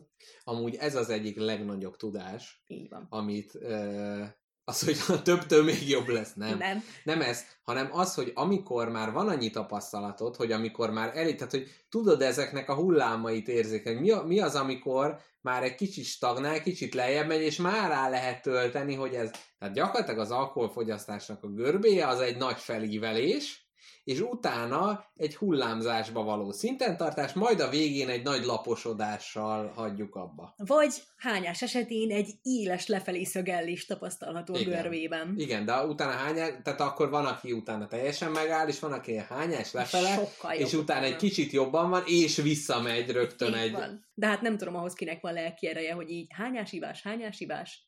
Hát nem tudom, hogy hányszor lehet ezt megismételni, de szerintem amikor a hányástól utána jól vagy, főleg még eszel is valamit, és akkor utána még ugye körülötte, de mások még más görbét járnak be, akkor hamar vissza tudnak rántani abba. Ha nem az, hogy jól lefekszek aludni. Igen. Na szerintem ez az egy dolog, ami kimaradt az életemből az alkoholfogyasztás során, ez a hányás után újra. Igen? Hát soha nem tudtam visszaülni a nyerekbe. Én nagy hányás fóbiával rendelkezem. Tényleg? Tehát én az, aki már rég jó lenne hányni, de még inkább kitartok ide. Nem, egyszerűen tényleg fóbiásan nem bírom. Úgyhogy nekem nem volt ilyen, hogy... Te a másnapos hányásnak a művelője vagy még aznap kiadod? Aznap, de nagyon ritkán, mondom. Tehát inkább, hogy tehát két út van. Az egyik az, hogy ott van 5 perc alatt meg könnyebbülsz, és minden jó. A másik, hogy 3 óra halálos killódás, akkor én gondolkodás nélkül ezt választom. Sajnos. Nagyon szép. Egy gyáva ember vagy. Nagyon. Egy 4 másodperces üvöltve csuklás közbeni hányás azért kell a személyiségfejlődésedhez 10 éves korodban szerintem. Én inkább szenved. Na, végig mondjam a görbémet? Igen. Szóval, hogy az első 50 berugás az a tanulás időszaka volt, amikor mindig túlfeszegettem a határt. Néha csak egy kicsivel, de mindig túl. Amikor még nem szabad, tudod, amikor még nem vagy 18, vagy nem vagy 20. Amikor igen. Még akkor úgy vagy vele, hogyha már eljöttél otthonról, hogyha már füllentettél egy kicsit a szüleidnek, hogy hol vagy, meg hogy iszol-e, akkor már felnyomod maxra, akkor igen. Már mindent megiszol, mindent megcsinálsz. És pont ezért szeretnénk ma ezt veled megbeszélni, Benedek, hogy nekünk mindent elmondhatsz, és tudjuk, mi is voltunk fiatalok, nem is olyan régen. Igen. És elmondjuk neked, hogy mi a normális, és mi nem. Mostanában berúgtam, igen. De megálltam egy normális ponton. Igen, ez van. Ebbe a korba értünk szerintem, amikor nem értünk ebbe? Nekem nagyon erőszakosan kell megállni. Ja. Tehát ez, hogy ránézünk egymásra. Satúféket kell? Igen, ránézel egymásra a barátoddal, és mondod neki, figyelj, elmészünk több bonikumot, jó, mert hányni fogunk, jó, együnk egy giroszt. Igen, amúgy tényleg van ez a kis kígyó nyelvével megszólít, hogy még... Igen, tényleg nem olyan egyértelmű ezt így megállítani. Nem tudom, szerencsére nekem a környezetemben sincsenek azok az igazán vadlovak, akik így berántanának, sőt, néha úgy érzem, hogy én vagyok az még, hogy jaj, még... Oh, ez milyen társaság, ahol te vagy a vadló? Én nem bírom elképzelni. Hát... Például a... Nyugdíjas klub, ahova szoktál járni. Igen, ott csak egy kis kontyalával, aztán még egy... Jaj, nem, az már sok lesz. Na, most én is elmesélem a görbémet. Nekem a kezdőpont az egy akaratlan berugás volt, ugyanis az olaszoknál divatos az úgynevezett mirtilló likőr, ami egy alkoholos ital, melybe ezt a mirtilló, ilyen kis áfonyaszerű gyümölcsöt tesznek bele, és hát ez ugye jól felszívja az alkoholt, és gyermekként úgy gondoltam, hogy ez igazán ízletes lesz. Ezt elfogyasztva életem első berugását sikerült abszolválnom, hát mondjuk úgy, hogy 8-9 évesen sikerült, és borzasztó volt, és megfogadtam, hogy soha többet. Szerencsére ez a fogadalom nem tartott sokáig. Ezek után a korai gimnazista években, amire rápörögtünk, az a szangria. Mondván, hát az nem igazi alkohol, meg édes is. Ú, de klasszikus. A szangria volt, és aztán utána az édes lónyálak fit különböző alkoholos italoknak mindenféle nagy koktélkönyvből, blue curacóval és kókuszizékkel megbolondító dolgoknak az időszaka volt, és ezek után gyakorlatilag ez stagnált, mivel hogy egy nagy erdőn kellett átvágni, ami a Cuba Libre Mojito, Long Island Ice-t és a többi, tehát itt elég sok minden volt, és ezek közt mindig volt, hogy whisky magával megpróbáljuk, jaj, nem jó. Jaj, tehát hogy ezek az ilyen kilengések, és utána volt egy nagy kicsúcsosodás, ami a koktéloknak gyakorlatilag a higító részét elhagyó, cserébe nagyon erős italoknak a fogyasztása volt. Tehát volt egy ilyen átmeneti időszak, amikor az abszintok és különböző meggyújtod, letakarod, beszívod a gőzét, majd rányomod a feles, tehát ez az egészen vad-vad irányzat, és utána kvázi normalizálódott a dolog. Tehát, hogy ez volt egy ilyen nagy turbulencia, és akkor utána jött be az, hogy vagy viszki kóla, vagy sörözés, vagy rumos kóla, vagy nem tudom. Tehát ezek az ilyen szolid, egyféle keverékeknek a fogyasztása, mely aztán sörözésbe, és hát tehát igazából ez. Aztán volt egy fröccsös időszakom, szóval igen, és a mostani korszakomban pedig a drága gineket kezdem felfedezni, melyre szerencsére kollégáim, akik nagy gin sznobok, ők vezetnek be, mind a szaktudásukkal, mind a pénztárcájuk segítségével, úgyhogy... hozzánk fordul a gyerek. Azt mondja, hogy elmegy élet első buliába, és valószínűleg fog alkoholt fogyasztani. Uh-huh. Mi a tanácsod neki? Mit igyon? Uh-huh. Mennyit igyon? Milyen érzés a berugás? Uh-huh. Milyen érzés, amikor már nem kell többet inni? Hú, de nehéz, nem? De eleve, mit igyon? Hát az ugyanami van. Vigye a legolcsóbbat, de igye a legdrágábbat. Hát nem tudom, szerintem a sörrel próbálkozzon meg, de ne ijedjen meg tőle. Azt utálni fogja először. Azt utálni fogja, ne sörrel kezdjen. Szerintem mit szólnál egy pohár fröccshöz? Egy pohár fehérboros fröccshöz. Jó. Édes. Igen, kóstolja meg. Az egy kicsit a fejébe fog szállni, olyan egy-két pohár. Igen, a bor az jobb kezdés, mint a sör. Egyértelműen. Igen. Meg hát a szóda az segít is egy kicsit rajta. Uh-huh. Úgyhogy én azt mondanám, hogy kezdjen egy-két pohárral, és ne lepődjön meg, hogy sokkal-sokkal hamarabb érezni fogja a hatást, mint tapasztalt alkoholfogyasztó emberek a környezetében. Így van. Ezek után, hogyha valami másra akar váltani, akkor én a vodka narancsot ajánlanám, mint az örökbelépő klasszikus egyszerű, mivel a vodkának nincsen erős íze, csak maga a pure alkohol, a tiszta alkohol ízét nyújtja, és a narancs pedig egy kedves ismerősként kacsint ránk vad színével a pohárból. Igen, meg a vodka kicsit olyan, szerintem a vodka az alkoholok omegája abból a szempontból, hogy ha az alkohol íz maga, igen, az a vodka. Így tehát van. Az, amihez hozzá kell szokni így majd van. A későbbiek során. Tehát, ha ez nem tetszik, akkor már abba lehet hagyni. Igen, én lehet, hogy azt mondanám mégis, hogy a fröccsnél az nem, szerintem a vodka narancs az a tökéletes belépő. Azt mondod? Igen, mert de azt szerintem kicsit mélyvíz. Mély víz? Igen. Hát érezem. Hát vodka narancsból azt mondod, hogy be kell dobni? Hát persze. Jó. Mondjuk, hogyha szerintem a rendes... nem tudsz annyit, tehát hogy ott szerintem eljön egy olyan pont, ahol előbb lesz rosszul, mint igazán berúg. Nem. Fröccsnél nem. Mert az hosszú ital, és abban van sok víz, azt ne felejtsük el. Mm-hmm. Mert a vízfogyasztás a legeslegfontos. Szerintem az a number one tanács.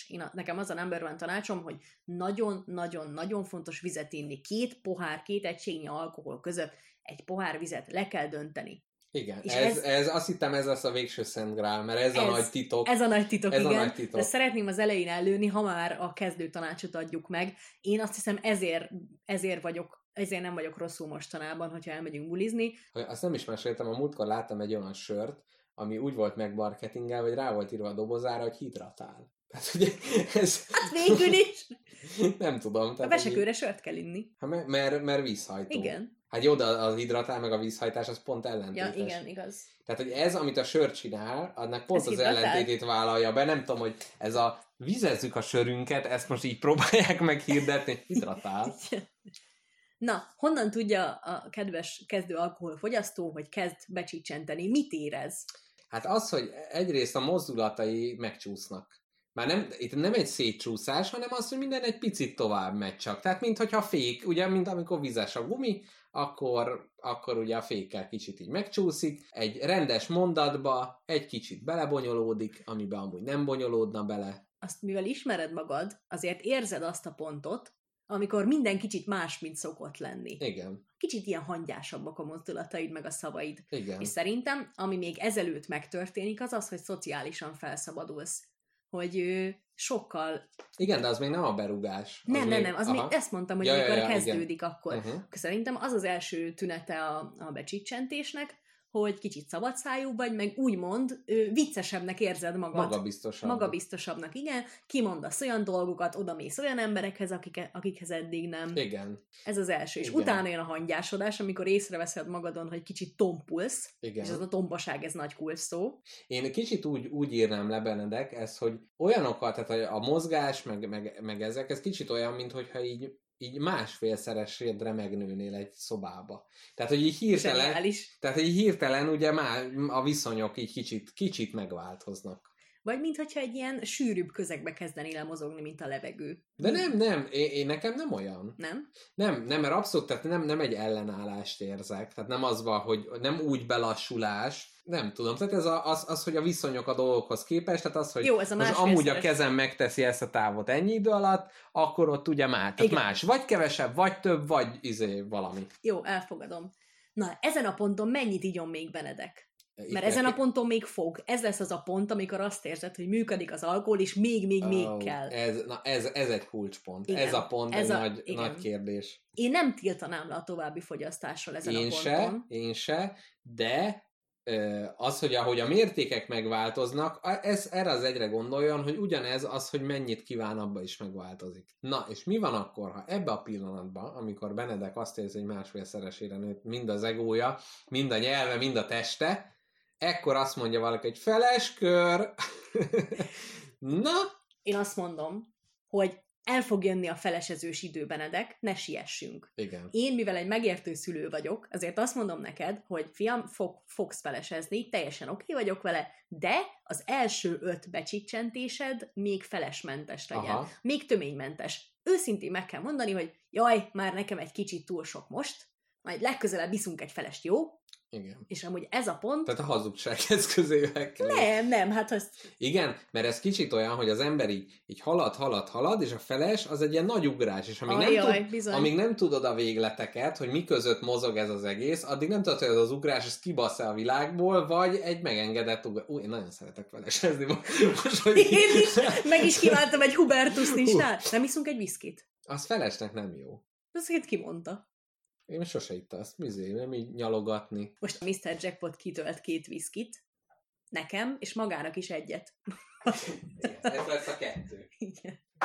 Látod? Már véletlenül beleütköztem, mert másfélszeresére nőtt a testem. Pedig egy sört ittunk meg eddig. Igen. Köszönöm. Na. Kocintunk most egyet. Egi. Egészségedre. Jaj, meg ivós játékokra is rá kell térnünk. Rá. De most még az első 100 bebaszásán át navigáljuk. Jó. Hol tartottunk a fonallal? Na, a tanácsom a következő. Az első 5 berugását szerintem úgy csinálja, hogy azt becsicsentésig vigye el. Uh-huh. Addig, ameddig még kellemesen érzi magát, és nem diszkomfortos az, nem szégyelli azt, hogy mondjuk egy lány, aki tetszik neki, nem tud hozzá normálisan beszélni már. Uh-huh. Mert van az a pont, amikor beszélsz valakihez, és így érzed, hogy jaj, nagyon jó a flow, meg jó a mondani valód, igen. De érzed... De a többiek ezt nem érzik. És érzed azt, hogy jaj, ez nem az a Benedek, aki szoktam lenni. Igen. Nem gondolkodok tiszta fejjel, olyanokat mondok, amiket nem kéne. Ez is egy fontos pont, amikor először gondolsz arra, hogy mit gondolsz. Ó, jaj, bizony. Tehát amikor eszedbe jut, hogy ciki vagy-e. Igen, vagy az meg amikor először fölmerül, hogy most berúgtam, na akkor az a második pont. Tehát az első, amikor a másfélszeresére növekedés, és utána jön ez, amikor már önmagára visszahat, hogy na akkor most ez, ugye? Jó, akkor nekem ez a tanácsom, hogy az első 5 bulia, az a becsicsentés legyen, hosszú italtól, bortól, hogyha az első... Benedek, figyelj anyádra! Így, köszönöm. Látom, elolvastad azt a könyvet, amit adtam neked a co-parentingelésre. Ja. Gyerek előtt nem veszekszünk! Első 5, de kíváncsi vagyok, hogy egyetértesz ezzel. Jó. Az első 5 legyen a becsicsentés a hosszú italtól, bortól, sörtől, esetleg 1-2 koktéltól. Uh-huh. Utána a következő 5 lehet az ezektől együtt való berugás. Utána a következő 5 a felestől való becsicsentés, a töménytől való becsicsentés. Majd utána hosszúval szinten tartás. Igen, jó, az már mindegy, az utána lesz, tehát csak a negyedik fázis lehet a hosszútól való, vagy a rövidtől való berugás. Uh-huh. Az már az expertek szintje. Így van. Ha arra a szintre eljut Benedek, akkor már ismerni fogja határait annyira, hogy ne 40 darab unikumot igyon meg. Berugás helyszínére akkor hadd tereljem rá a kérdést, vagy a buli helyszínére, mert szerintem ezek tök fontos, hogy házi buli másnál, házi buli nálad, kocsmába, szabadtéren. Igen. Szerintem, amivel kezdeni kell, az egy másnál lévő házibuli lehetőség szerint a kertbe. Kertbe? Hogy lehessen sétálni, mert azért megüti az embert az így elsőbe csicsentés, kell sétálni. Igen. Ki lehet menni a levegőre. Vannak ezek a háztömkörök, amit az ember ilyenkor ró. Igen. Abszolút. Igen, a másnál való házibuli, mert ott nálad csak akkor csinálja a házibulit, hogyha ezt az utat, amit már leírtunk, ezt már bejártad. Pontosan. Mert akkor, tehát, hogy ott nem csak magad ura kell, hogy legyél, hanem másoknak is, és komoly értékvédelme. Meg hát ugye a mi házunkba hozod azt. Hát, igen, nem mellesleg. Igen, tehát, hogy mindenképp... Ha belehánysz a mingvázába, kiteszünk. Igen. Na, a köztéren való bebaszás. Újjaj, az már level sok. És melyik van előbb, a kocsmába való berugás, vagy szabadtéren a kocsmába? Szabadtér alatt mit értesz? Hát az, hogy kinn a buszmegállóba, játszótéren, az már sok, mert szabad... ott már, az szerintem már sok. Azért, mert ott annyi inger ér, amit már csak egy tapasztalt alkoholfogyasztó tud. Akkor először egy házi buli másnál. Jó. Aztán el lehet próbálkozni kocsmába menni, de diszkóba elmenni, az már rizikósabb, mint a kocsma. Rajta van, a sok táncoló ember miatt rajta van az ember a nyomás. Idegen emberek, így van, idegen közeg, nem tudod, mi történik. Itt felléphet az agresszió, saját részedről is, meg más részéről is, azt is meg kell tanulni kezelni. Igen, abszolút. Meg, hogyha bajod van, akkor mosdóba mész, de ott sokan vannak, de micsoda, tehát nem tudom, ez veszélyes. Igen. Meg, hogyha teheti az ember, és hogy a külső helyszínen megy, akkor valahogy olyan helyre menjen, ahonnan így értelmesen haza tud jutni. Így van. Mert az, hogyha egy ilyen csapdába érzed magad, hogy nem tudod... Hogy azért nem mész haza, és azért iszol inkább tovább. Igen, ott azért az veszélyes, Benedek. Bármikor hív nyugodtan, érted, megyek. De csak 4-szer. Igen. Az 5-ért már zseppénz megvonás. Így van. Mert okosan kell ezt csinálni. Igen. Hát ha most figyelsz, akkor okosan, de nem figyelsz, akkor fizetsz. Amúgy szerintem arany tanácsukat adunk. Nem azzal az eszközzel élünk, hogy fiam, az abstinencia az egyetlen jó út. Igen. Ne csináld, és nem lesz baj. A fokozatosság a jó út. Igen, mert érted, mi is azért, miket csináltunk fiatalkorunkban, te jó Isten. Következő menüpont, mi van akkor? Márpedig az el fog jönni ez a pont, hogy túltolod, hánysz. Mit kell olyankor tenni? 2 dolgot. Igen. 3. Igen. Ne legyél egyedül, ha lehet. Megkérsz valakit, hogy tudom, hogy romon vagyok, szét vagyok csúszva, mint a pangea, de segítségre van szükségem, egy kicsit legyetek itt velem. De hányáshoz segítenek? Hát fogják a hajadat. Hát de most mondjuk, ha nincs hajad. Benedeknek hát lehet, hogy nem ilyen hosszú. Fogják a hajad. De hogy kell ott legyen valaki, miközben hánysz? Nem, utána. Ja, hogy megmondom, hogy bocs, most nem meg hányik. Hát igen, mert mi van, hogyha mit tudom én, hányik, azt elájul. Aha. Van, aki nem bírja ezt. Ami miatt nagyon hálás vagyok, az, hogyha valaki ott van veled, és vesz neked kiflit, meg ad neked vizet. Mert ilyenkor 2 dolog nagyon fontos, ugye a hányással nagyon sok, az alkoholfogyasztással és a hányással nagyon sok folyadék megy ki a szervezetedből, egyből pótolni kell vízzel, és lehet, hogy kihányod azt a vizet utána. Lehet, hogy még 4 litert kihánysz, de inni kell. Persze normális módon, nem nyakló nélkül, vese megállásig. És szóval utána enni kell valamit, tök mindegy, hogy mit. Egyél valamit, amúgy a zsíros kaják a legjobbak. Na, az evés. Ez nagyon fontos, az ilyen korcsolyázós dolgok. Tehát a sörkorcsolya, borkorcsolya, tehát bármi, amit így mellé így eszeget. Ezt tudod, miért veszélyes, ha mellé eszel? Mert akkor... az is kihányod. Igen, az egyik az, de nem. A legfőbb veszélye az, hogy azt mondod, hogy úgyse lesz semmi bajom, eszem itt ezt a kiló mogyorót már mióta, és akkor lehúzol. Jaj, mogyoró! Igen, meg terec, meg ropi. Nem, én ezért a mellé evés nem ajánlom, mellé így áll, utána, ha baj van, akkor kell enni. Nem, szerintem közben, hogyha eszel, nem, tehát az, hogy ne fixáció legyen az evés, hogy tolod be, sajtos rúd valami, azok jók, mert az főszíj egy kicsit. Na, akkor én még, ami káposzta lepke, azt a maradék viszkit benyalintja, addig de szépen tette. Tehát így, gyerekek, olyan volt, hogy a feles pohárba utána nyelve úgy járt körbe, mint a kutyának a tálba, hogy az utolsó cseppeket is kinyerje belőle. Szóval a nem hányás témaköréhez nekem nagyon praktikus tanácsaim vannak. Tehát buli után, vagy ne adj Isten közben is, hogyha az ember A hányás kerülget ide valamiért hozzám hasonlóan, ez nem egy elfogadható megoldás, mint a náci Németországban a megadás. Egy nem elfogadható megoldás. Örülök, hogy a mai adásba is becsempésztel a nácikat. Ilyenkor egyrészt a levegőzés, ugye az fontos, tehát az a mozgás. A séta. A másik, hogyha tél van, hideg van, akkor még ha az ember lefekszik, akkor is eressze magára a hideget. A hideg csökkenti a hányásnak az esélyét. A másik ajánlatom ennek fokozására, vagy akár nyáron. Ez most nagyon mély praktika lesz, Benedek. A testünk különböző részeinek bevizezése nagyon segít, mert ez hűti az adott területet. Például az ember hányásba igénybe vett területeinek a bevizezése, és ezáltal való hűtése nagyon nagyban segíti a dolgokat, és hogy a belsőleg való gyógyításra is figyelmet fordítsunk. Citromízű szódavíz. Hidegen ajánlom.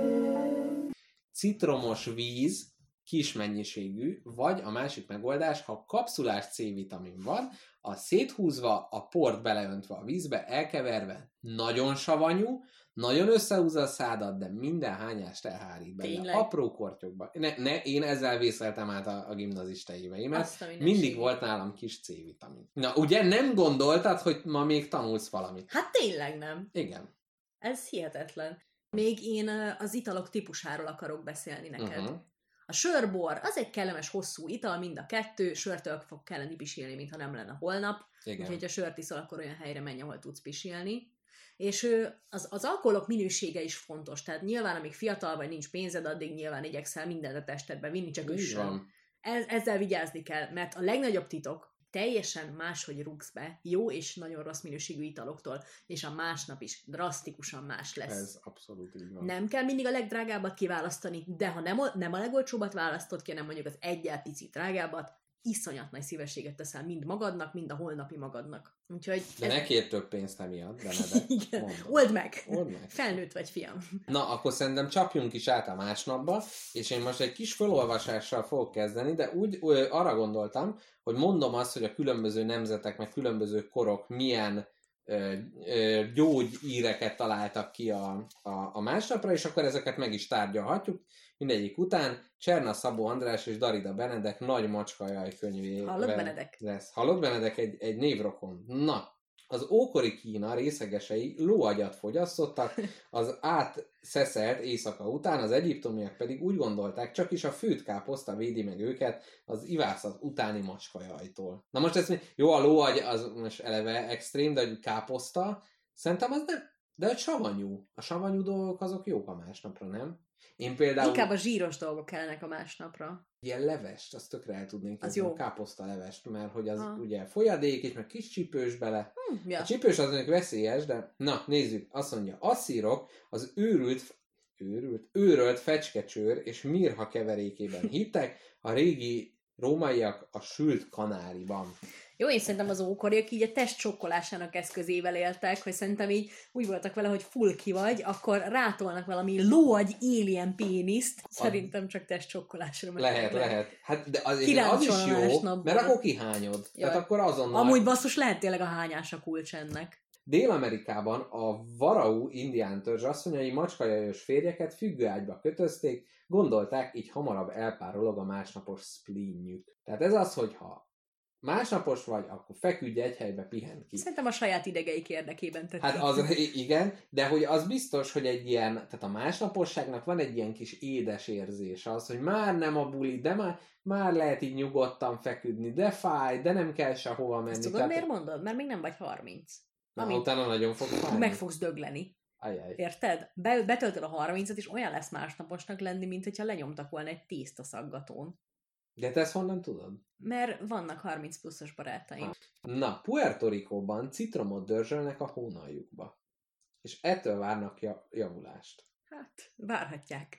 Igen, Haitin 13 fekete fejű gombos tűt kell a másnaposságot okozó szesz dugójába szúrni. Kíváncsi vagyok erre a teszt csoportra, aki ezt megállapította. Ez az, hogy így foglalatoskodsz, vagy nem tudom, szerintem ez mind az, hogy elterelt. Tehát az, hogy úristen, meghalok, jó, citromot dörzsök a hónaljamba, és akkor nem tudom, az a savas ízét, tehát hogy bármi, amivel így küzdesz ellene. Na de nézzünk tovább. Szingapúrban ginzenggel ízesített fűszeres leves tartják hatékony szernek. Az még talán. Igen, Mongóliában olyan paradicsomlével enyhítik az alkohol következményeit, melyben egy birka szeme úszik. Korábban pedig égerfa, tea a gyógyír. Ez az utóbbi három, ez egészen elfogadható. Egészen. Hát a birkaszem az lehet, az csak valami kis ízesítő, de igen. Ezt kicserélném egy szőlőre, és már is jó. Igen. Na, az amerikaiak a Prairie Polibban találták meg a tökéletes gyógyszert, mely nyers tojás sárgája, ketchup, bors, Worcester szósz. Tehát itt is a paradicsomos fűszeres, meg ez a nyers tojás, ez is így... Igen, a nyers tojást a gyurmások, meg a másnaposok szokták inni. Abban mondjuk lehet valami, de azt ne emeld a szádhoz, Benedek, inkább egyél. Igen.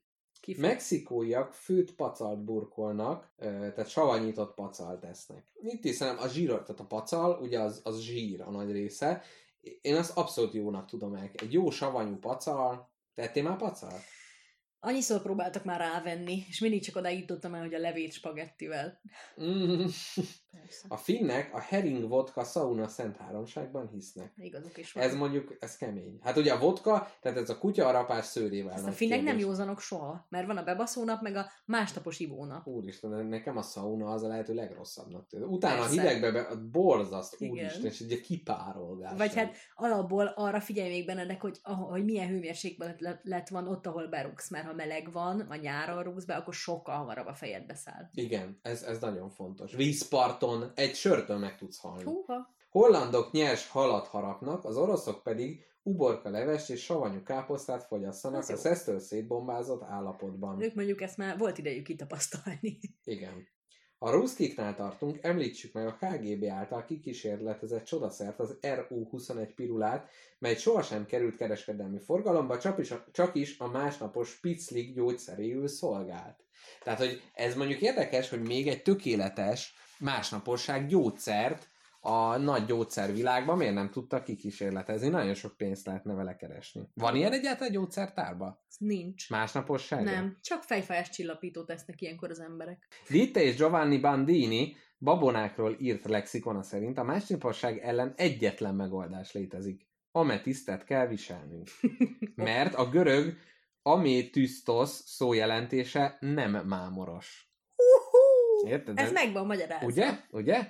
Itt például nagyon sokan a ivásra való ivás megoldását, tehát itt a gyógysör fogalma, illetve Ringlish pill módszer, tehát amikor a mámort mámorral próbálod kezelni. Te ilyet próbáld, neked ez milyen, hogy másnap szoktál inni? Igen. Működik. Sajnos igen. Működik. Tehát, igen. Hogy az elsőt nagyon-nagyon nehéz meginni, de amint megittől az elsőt, onnantól megint berugás lesz. Igen. Ha ott annál az egy sörnél megállsz másnap, akkor elfogadható ez a módszer, de igen. Nagyon de nehéz megállni. De egy sör még nem annyira segít. De. Igen? Egy sör pont odahoz vissza, hogy ja, egy a jó. Aha. Igen. De nekünk magyaroknak sem kell a szomszédba menni extrém gyógymódokért. Kovászos uborka, vagyis csak a leve, langyos zsír kortyolása szeszelés előtt úgynevezett vőfély módszer, fokhagymás joghurt mind-mind a másnaposság kezelésének hungarikuma. Balázs Géza Pálinka könyve szerint autentikus népi gyógymód volt Göcsejben a macskajaj ellen, akiben éppen meg akar gyulladni a másnapi pálinka, annak szájába lótrágya levéből öntöttek egy kanállal. Nem világos a szándék, ez vajon gyógymód vagy büntetés? Jegyezzük meg, e munka arról is tud, hogy mi magyarok, mi furfangos módokon küzdöttünk a részegedés ellen. Például éjjel 12 és 1 óra között a szerencsétlen alkoholistával megegyező keresztnevű ember fejfája alá beástak egy pohárban egy deci pálinkát. Majd 9 nap múlva éjfélkor kiásták a szeszt, abból itattuk a falusi alkeszt. Vagy egy másik módszer. Halott mosdatásból visszamaradt vizet beleöntöttük részeges barátunk borába, azzal itattuk. Halálszagú szesztől kigyógyulnunk a piázásból.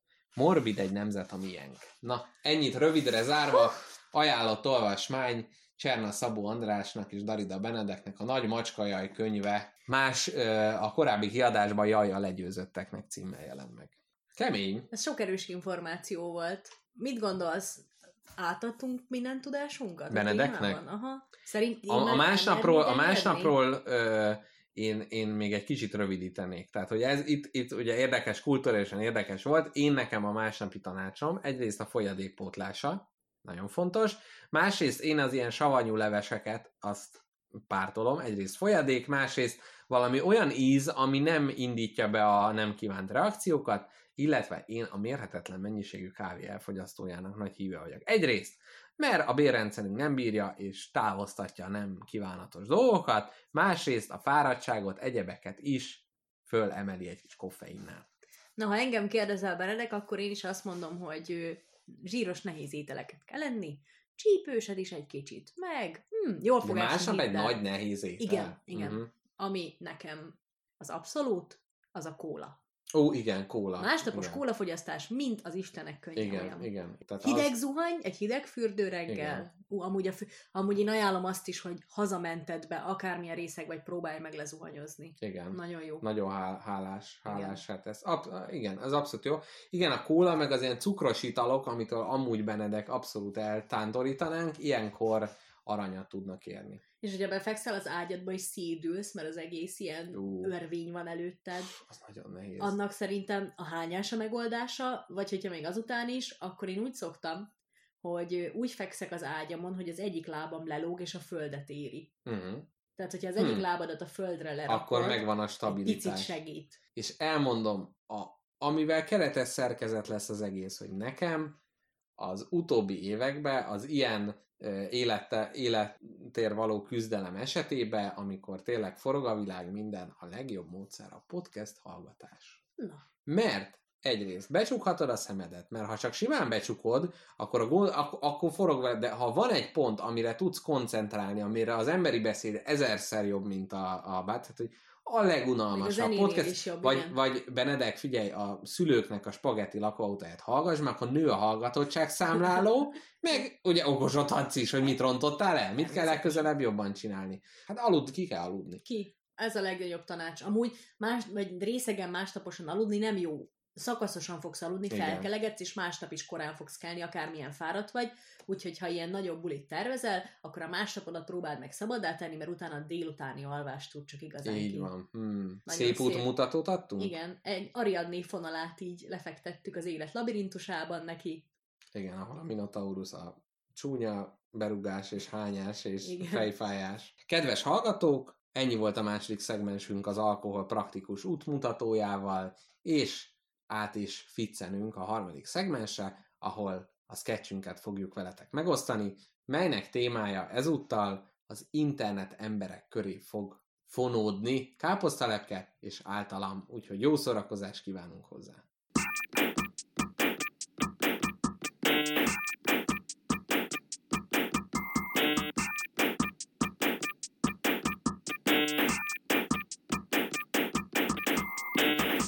Kint dolgoztam a földeken, aztán nagymama mondta, hogy kell neki egy kis segítség a konyhában.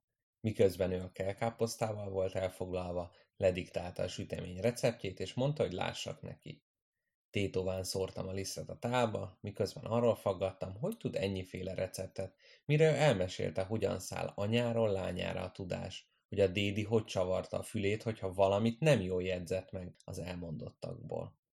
A családi tudás olyan volt, mint a víz, melyet úgy kellett egyik koponyából a másikba átönteni, hogy közben egy csepp se folyjon mellé. Már a sütőben emelkedett lassan a kuglóf, amikor nagy kiáltozás hallatszott odakintről. Megjöttek! Nem is kellett nagymamát sokat kérlelni, hogy elengedjen hazúról. A falu szélén vertek tanyát, míg sátraikat állították, senkit sem engedtek közel magukhoz. Mire alászállt az alkony, addigra elkészültek a munkálatokkal, és Szent János bogarak felhője alatt végre megnyitotta kapuit, amire oly régóta vártunk. Hirtelen nem is tudtam, hol kezdjem a bámészkodást. Végül odasonfordáltam a narancssárga sátorhoz, és bekukkantottam a résnyire nyitott bejáraton. Odabent már egy kisebb tömeg gyűlt össze a vörhenyes szakálú férfi köré. Jól figyelmezzetek, dörögte. Most elregélem nektek Sebestyén Balázs legendáját. Hol volt, hol nem volt, volt egyszer egy hozzánk hasonló társulat, aki járta a vidéket, és különféle énekmondókat vittek magukkal, és mutatták be őket a közönségnek. Ennek a Balázsnak viszont olyan különös munkája volt ekkorjában. Áruhát öltve kérdezgette a helyi fiúkat és jányokat, hogy tárják ki neki szívüket, mire Balázs kordéja arrébb gurult, és a gyanútlan ifjak meglátták, hogy a szekér mögött ott bújik fülelve a falu apraja nagyja, és hasukat fogják a nevetéstől. Milyen esetlenségeket csikart ki belőlük Balázs. A kópé egy idő után odaállt a társulat vezetője elé, és bizonygatta, hogy többre is képes, akár a falu előjáróit is szívesen megtréfálná. Olyan kevés idő ez az egy este, amire a pereputy megpihen nálunk, hogy nem szerettem sokat időzni egy helyen, inkább belekeveredtem a forgatagba, és mindenből csipegettem egy keveset. Bekukkantottam a ciklámerre lekent kocsiba, melyben egy bibircsókos nő tett fel kérdéseket az emberek vitalitásáról, nyaralási és párválasztási szokásairól, majd ezeket értékelte ki. Egy másik sátorban egy doktornak felöltözött férfi hallgatta meg a betérők panaszait, és úgy diagnosztizálta, hogy ez vagy gyomorégés, vagy színanátha, vagy pedig agydagganat. Egy nagyobb pavilon alatt valaki kézműves technikákat és recepteket mutatott be, míg a közönség nyakukon dagadó erekkel pocskondiázhatta az illetőt. A világ minden ideje nem lett volna elég felfedezni a vásár csodáit, de most végre eldöntöttem. Be akarok állni az internet emberek soraiba. A szökésről nem mesélek szívesen, mert szégyellem, hogy hazudnom kellett nagymamának. Először felugró hirdetésként kezdtem, mint szinte mindenki a társulatban. Hetekig az volt a feladatom, hogy a sátorok előtt sorban álló emberek elé pattanjak, és ledaráljam nekik a betanult szöveget. Ezután előléptettek elesőnek, akinek lépten-nyomon fel kellett buknia a saját lábában, hogy a vendégek nevethessenek rajta. Az utóbbi hónapokban úgynevezett Tinder futár voltam, és olyanokat sugdostam az emberek fülébe, hogy 200 méterre tőlük valakinek tetszik a fenekük. Nagyon izgatott vagyok. Ha minden jól megy, akkor jövő héttől én fogom rendezni a macskás videókat.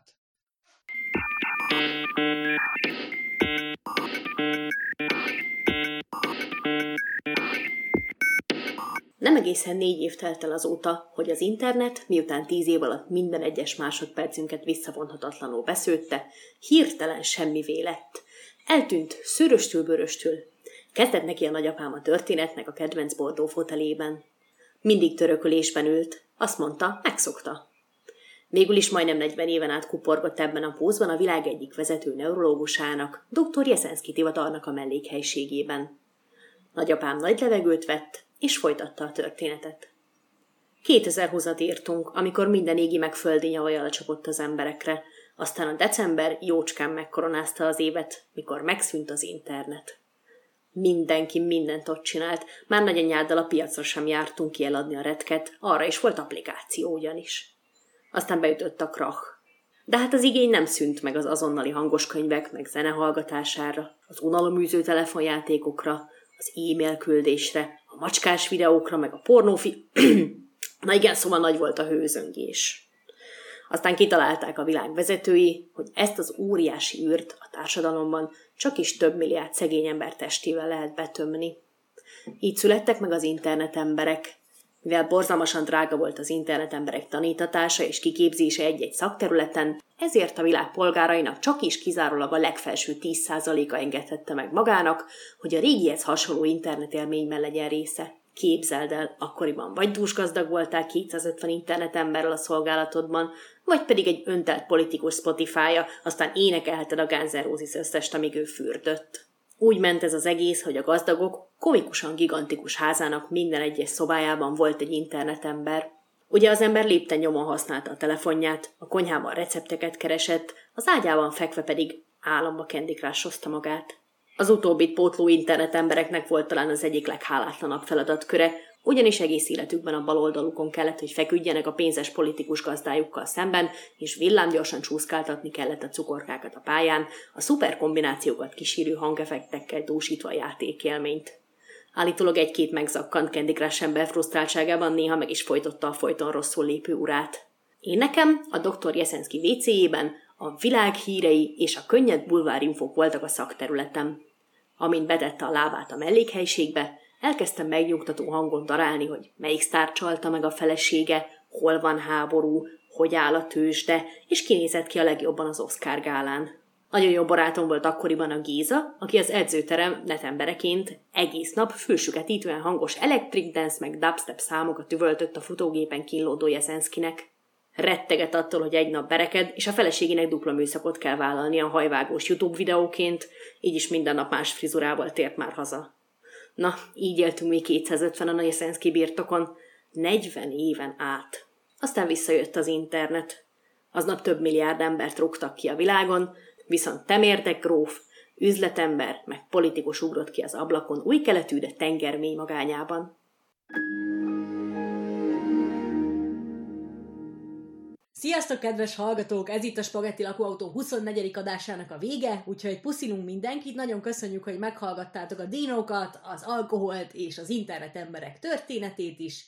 És, ami miatt ez az elköszönés most sokkal rendhagyóbb, mint a többi, nem csak egy epizódot búcsúztatunk, hanem egy egész évadot. Úgyhogy könnyes szemmel és nyílt tekintettel köszönünk minden kedves hallgatónak azt, hogy egy éve, vagy hát ki mennyi ideje, igen, velünk tartanak.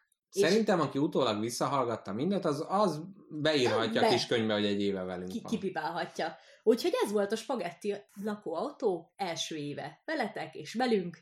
És nehogy azt higgyétek, hogy nem lesz tovább, mert lesz tovább. Úgyhogy következik a második évad, és ennél csak szebb, meg jobb, de legalább ilyen szép és jó lesz. Igen, ez biztos. Káposzta Lepke, van valami tervünk a második évadra? Lesz valami változás? Hát nekem meghal valamelyik főhős? Ja, bocsánat. Ez nem az Arár Mártin írja. Ja, jó, igen. Van tervem a következő évadra. Nem fogom elárulni, Max, neked el fogom árulni. Jó, majd adás után. Ez hogy utálom másoknak, miközben majd adás után neked elmondom. Igen. Jó, nekem is vannak terveim, vannak olyan dolgok, amit már régóta tervezek, de eddig mindig eltologattam magamtól, és most szerintem ezek. A második évadban én azt mondom, hogy tartjuk a színvonalat, viszont szokás szerint a kísérletező hajlandóságunkat nem hagyjuk alább. Így van. Én ezt mondom abszolút. Illetve a széles metéltet is szerintem folytatjuk, lesznek majd szélesebb, lassabb folyású adások is, lehetne akár megint egy zenés összeállítás, Káposzta Lepke Late Night. Én nem tudom, én azóta gondolkodtam ezzel, hogy én tudnék de én nem tudok ilyen színvonalas összeállítást csinálni. Majd lehet, hogy másból. Csak annyit mondanék, hogy keressetek minket Facebookon, Spaghetti Lakóautó Podcast néven, Twitteren is nyugodtan, Telegramon is keressetek minket, mindenhol írjatok nekünk, ahol akartok, bármiféle kérdés, megjegyzés, bármi van. Na jó, aminek a legjobban örülnénk, az, hogyha Patreonon is keresnétek minket, és küldenétek nekünk 1, 2, 3, 4, akármennyi dollárt. A támogatók egyrészt nagyon jól járnak, mert visszamenőleg az összes komposztot elolvashatják, tehát nincsen, bárki most beregisztrál, az azonnal visszafele menőleg elolvashatja, és hát 2-3 hetente, amikor jön a komposzt, akkor ez csak a Patreon támogatóink olvashatják el. Ez egyfajta kis blog, ahol egy-egy témában értekezünk Káposztalepkével, ő és én, illetve előre igyekszünk elárulni a következő epizódnak a történéseit, hogy mit tervezünk, mindez szépen vizuálisan tálalva, úgyhogy szerintem tökre megér $1. Meg a tudás, hogy egy olyan médiumot támogattok, igen, aminél ez elkél, és ami a legjobb tudását adja nektek. Így van. Mert ilyen médiák korszakát éljük, és nyugodjatok meg, minket például nem tudnak sóval beszántani. Tehát nincs olyan erő, ami minket meg tudná állítani. Hát kinek kéne ez? Hát kinek? Köszönjük, hallgatók, találkozunk a következő évadba. Na, köszönjük, és tényleg most kicsit elérzékenyülve köszönök el tőletek. Úgyhogy puszi, sziasztok! Sziasztok! Néhány lepedő összekötve leeresztettünk a földszintre, és egy pica nevű nőt így húztunk fel. Felhúztuk Picát a negyedikre, én, a Meri meg a Bíró Imre, a rendészek így nem láthatták meg. Örvendezett a munkás szállás, megszűnt a nők utáni rohangálás, végre szereztünk egy állandó nőt. Mondta is nekünk Bíró Imre, bátor nő, mert a negyedikre gyáva nő nem is merészkedne fel. És igaza volt az Imrének, mert egy hét múlva a rendészek, mikor lebuktunk, megdicsérték Icát. Az még csak hagyján, hogy kibírta, hogy egy emelet birtokolja, és az is hagyján, hogy szekrényben él. ám az mégiscsak meghökkentő, hogy mászatott fel egy szegény nő a munkásszállás legtetejére. Na hát erre tényleg mondtuk nekik, hogy néhány lepedőt összekötve leeresztettünk a földszintre, és szegény Icát mi is húztuk fel. Így húztuk Icát a negyedikre, én, a Feri meg a Bíró Imre, és egy szekrénybe rejtegettük őt. Elvitték Icát a rendészek, itt az emelet így becézett, te vagy a legelső állandó nő. Szomorkodott a munkásszállás, jöhet a nők utáni rohangálás, elment az egyetlen nő, kiállandó.